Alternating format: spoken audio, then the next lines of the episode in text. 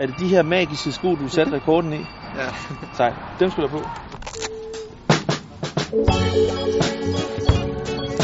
Dynamit Harry og øh, Lyn Harry og Hurtig Harry og alle mulige mærkelige navne. Kært barn har mange navne. Jeg vil hellere bare gå under Christoffer Harry, men ja, medierne, ikke? Nu skal du løbe, og du kan sådan godt løbe i det der tøj.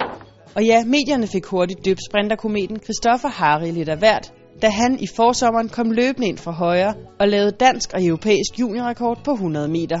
Det har været totalt overvældende. Jeg havde overhovedet ikke forventet, at jeg skulle løbe så hurtigt overhovedet, og jeg skulle øh, forbedre min PR med så meget, så alting er kommet sådan meget pludselig.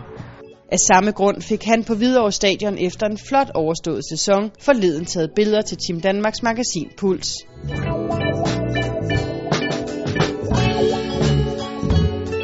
Og på trods af, at den unge hurtigløber, der har været turen igennem den helt store mediemølle over sommeren, er ved at være gavet på den front, skal han stadig vende sig til at blive genkendt på gaden.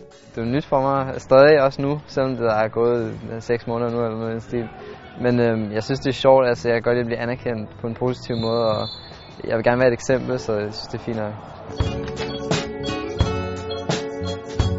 Okay, det prøver vi lige. Selvom Christopher Harris sprinterrekorder for alle andre kom som et lyn fra en klar himmel, havde han godt selv en fornemmelse af, hvor hans ben kunne bære ham hen. Min far havde altid sagt til mig, at der var noget stort inde i mig, men øhm, altså, jeg vidste ikke, det ville blive så stort. Men jeg har altid gået efter den rekord, så jeg er glad for, at jeg fik den i første omgang. Men den pludselige berømmelse havde dog også en bagside for en helt almindelig 15-årig dreng med et helt ualmindeligt sprintertalent. Og det fik Christoffer Harry også lov til at mærke til sin træning på Hvidovre Stadion. Jamen i starten var det sådan lidt kaotisk, fordi der var altid nogen ude til vores træning, og nogle gange så blev vi sådan lidt forstyrret af det, så nu har vi taget lidt afstand fra det hele, og det er blevet lidt mere nemmere, fordi vi har fået nogle kontakter. Vi fokuserer på træning, og vi fokuserer ikke rigtig så meget på interviews. Det er kun et par, det er kun et par fotoshoots der her. Du er bare med den ene.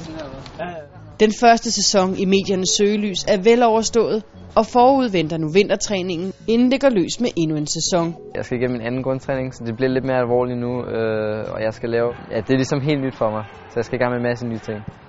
En sæson, hvor Christoffer Harry har mediernes bevågenhed fra start, og hvor endnu et fotoshoot, som for eksempel i dag, ikke kan slå benene væk under den efterhånden medievandte sprinter. Jeg er sådan blevet lidt vant til det, så det er bare rutine nu.